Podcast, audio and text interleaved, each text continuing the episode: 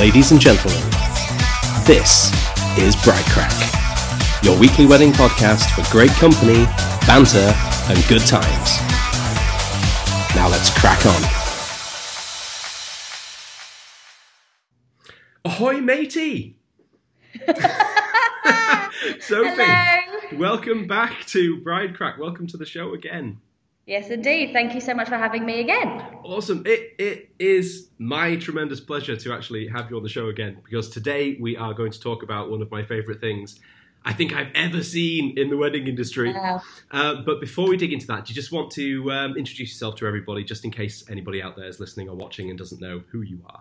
Yes, indeed. So, uh, hello, I'm Sophie Linen. Um, I am the Business Development Manager for the events team at Royal Museums Greenwich, uh, which is a collection of five unique venues, which include Royal Observatory, the National Maritime Museum, Queen's House, the Peter Harrison Planetarium, and our focus of today's talk, the Cutty Sark. yeah, exactly. Oh. So, um, right, brilliant. So, do you want to just share with us, kind of give us an overview? What's the crack when it comes to maritime? oh, yes. How many months have I waited to say that one? I was going to say, well, uh, it's all sorts of exciting. I mean, with uh, all of our venues, there is a rough maritime edge. Um, we do all sorts of different things. Uh, Cutty Sark, in particular, it's her 150th anniversary. Awesome. She is 150 years old today. She was launched in Dumbarton in Scotland. She is Scottish. Uh, awful Scottish accent there. Pretty good, uh, actually. I'll give you, I'll give you five stars for that one. Thank you. You're being too kind, James. Um, she was built as a tea clipper. So she was built to sail between the UK and uh, China originally, Right. carrying tea. Uh, and then she changed jobs. Um, and she went between the UK and Australia carrying wool. Um, and she's had a couple of other jobs in, in the interim period, but she is now uh, in her own specially built dry dock here at Greenwich, Maritime Greenwich, the UNESCO World Heritage Site. Um, and we are able to do events on her. In particular, we can do weddings for um, the particular maritime interested couple. Um, so when people do weddings on Cutty Sark, they get the whole boat. So she has three decks, two actually within her hull, uh, and one on the top, uh, which is called the weather deck, which looks out over the River Thames and has amazing views of Canary Wharf um, and the Isle of Dogs, and also the City of London, depending on how where you're standing on the on the deck. Yep. Um, and then my favourite bit about Cutty Sark is because she's got this uh, specially built dry dock. You actually have your party, have your wedding breakfast underneath the boat. Uh, and she's kind of two meters above you, so you can sort of reach up and, and touch her. Um, and you have this kind of real wow as, as guests kind of come in as this boat is suspended um, above your head in all her original glory. Yeah, I think it's I think it's kind of um, it's important to point out that uh, that's the big space, isn't it, underneath the hull? That's for Yeah. up to 300 guests. Yeah, Uh, 300 you've people also- we could do ceremonies.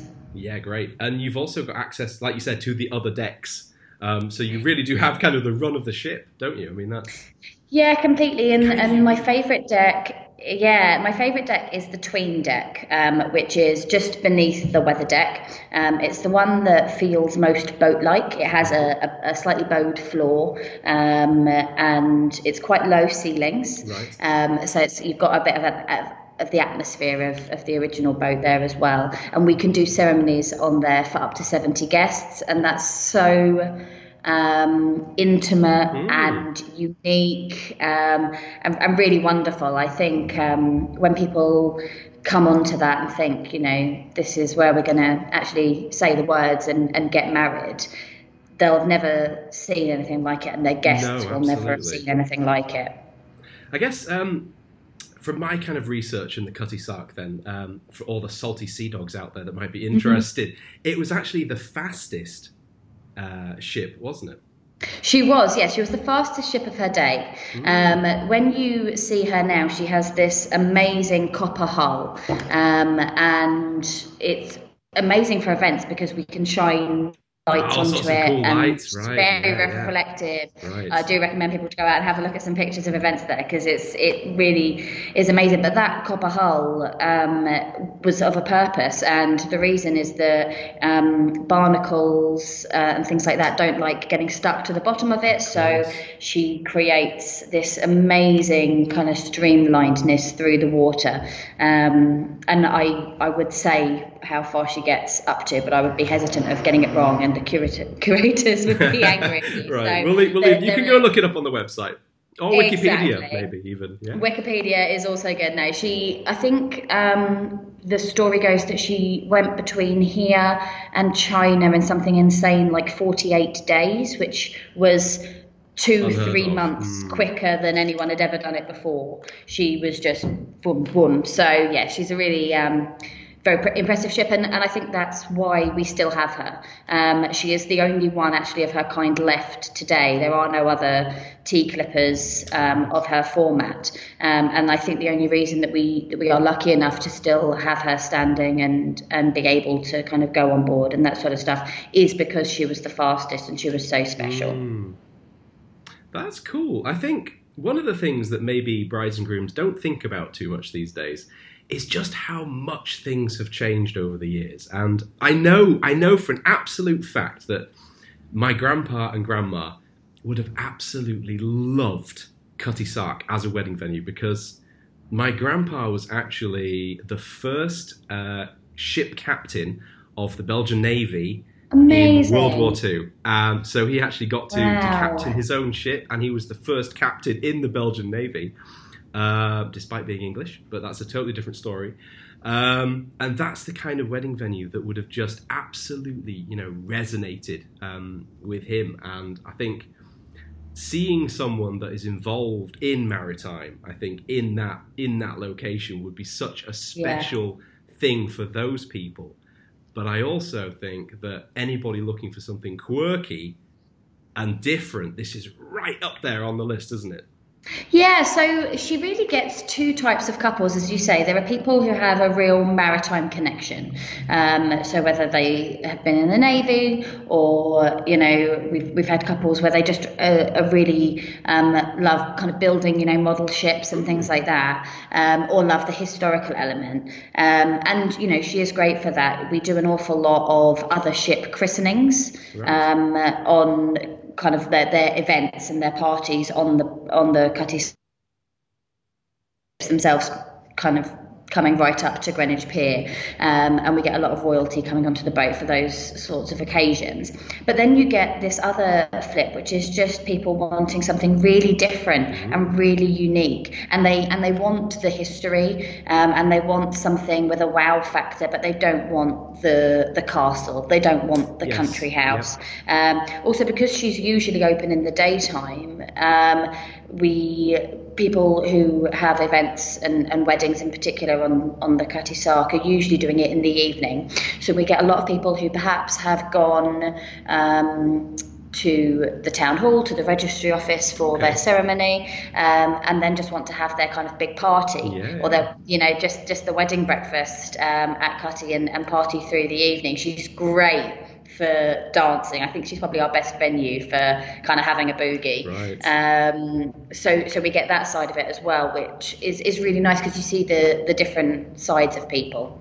Also, there's something lovely about the Cutty Sark in that she is gendered. She is a she. Okay. Um, which doesn't seem kind of initially um, kind of particularly important, but actually it works wonderfully for our kind of same-sex couples.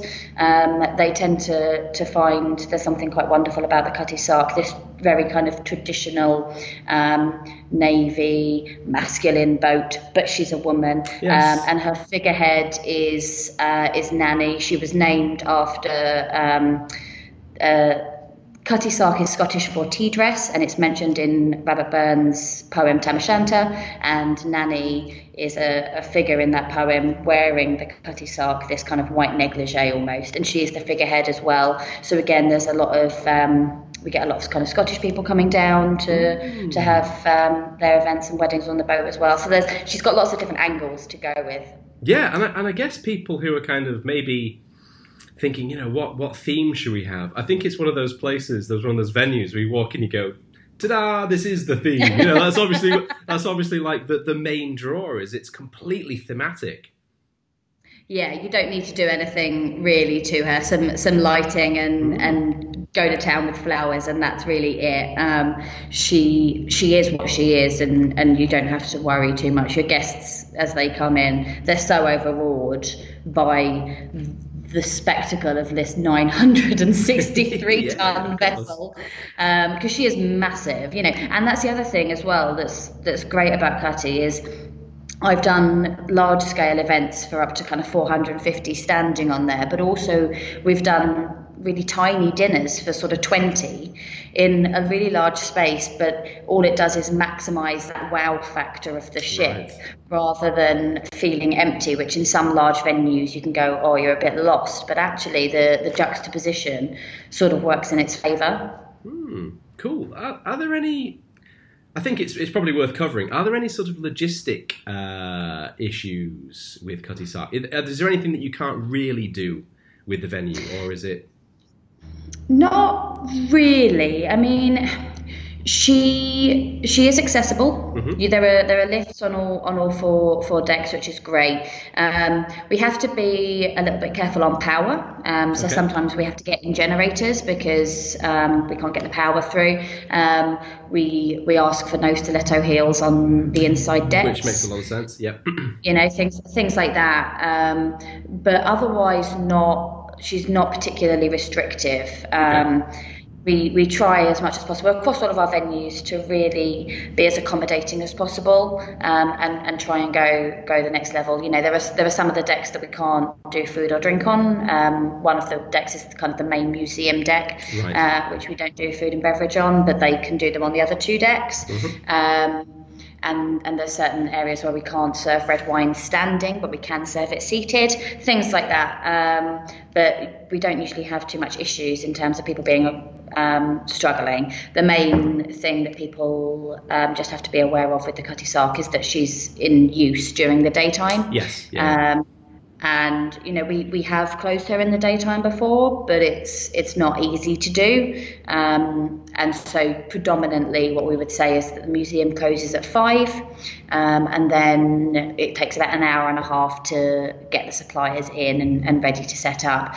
um, but guests can arrive and wander through the, the inside ship if you're not having catering on there you can go through at your own um, sort of pace and then come down when it's all ready so there's there's ways of working around it.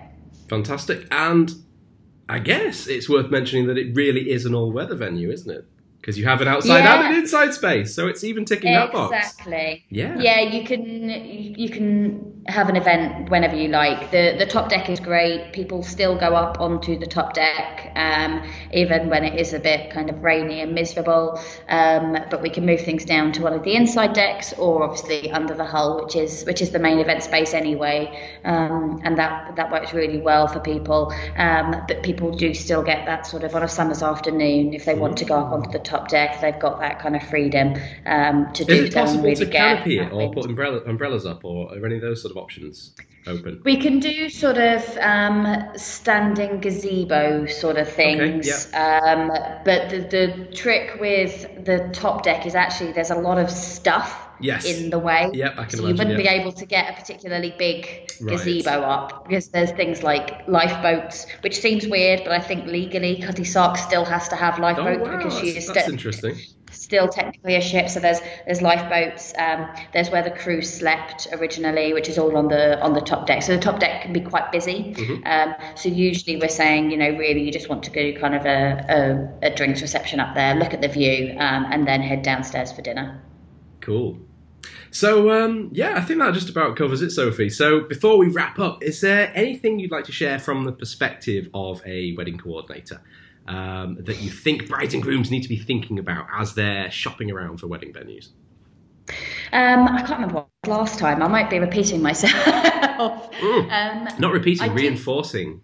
Yeah, I do. I think people should go and, and look at a lot of venues um, and really get a feel. I do think that there is an automatic um, uh, kind of gear that kicks in when you're in the right place. Yeah. Um, but I also think talk to the the people there, talk to the me's, um, because you're going to be working really, really closely with those people on a really highly stressful kind of thing that you're that you're spending an awful lot of money on. And if you don't get on with those people and they're not your sort of people um, and they don't get your vision. Mm. um, that's really important. Um, what we try to do here is because we are lucky enough to have such an amazing collection of venues the couple that gets married at Cutty Sark is not necessarily the same couple that gets married at Queen's House Absolutely, or the same couple that gets married at the Royal Observatory. You know, they're all very different um, people, but we try to really tune in to what that couple really is looking for on their big day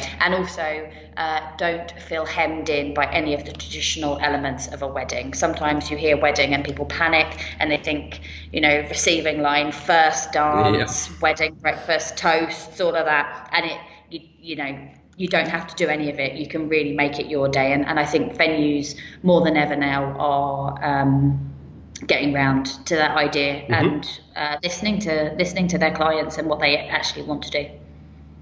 I think you hit the nail on the head when you said that when you arrive at the right venue for you, that gear kicks in. I think it nothing does. is truer, and I think occasionally, at least from my experience, I feel that on occasion we've had couples that really settled for something.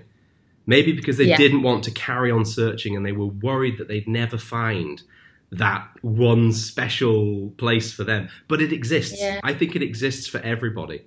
Um, so it really I think that does. really is an important point. Keep searching until you, until you absolutely fall in love. Um, yeah, people are always people are always amazed that you can get married on Cutty Sark and they say, Oh, I wish I'd known that. Yeah, of course. You know, yeah. because I would have got married there. I, I felt like I was hemmed into the to the castle, stately home, sure. hotel sort of vibe. And, you know, oh God, I wish I'd known that. There are so many venues out there, more now than there ever has been previously for every type of person. So do keep searching because there is the right one out there. Cool. Well, Sophie, thank you so much for sparing the time for us today. Thank you again for having me. It's always a pleasure. Oh, it's always good, and I'm looking forward to the next one. Yay! getting We're getting through the venues. Yeah, it's awesome. so many great venues. I love it. Well, Sophie, again, thank, thank you, you, so much, and uh, yeah, I look forward to speaking to you again in the fairly near future. Indeed. Thank you so much. Cool. See you later, Have James. Bye. See you later. Thanks a lot. Bye.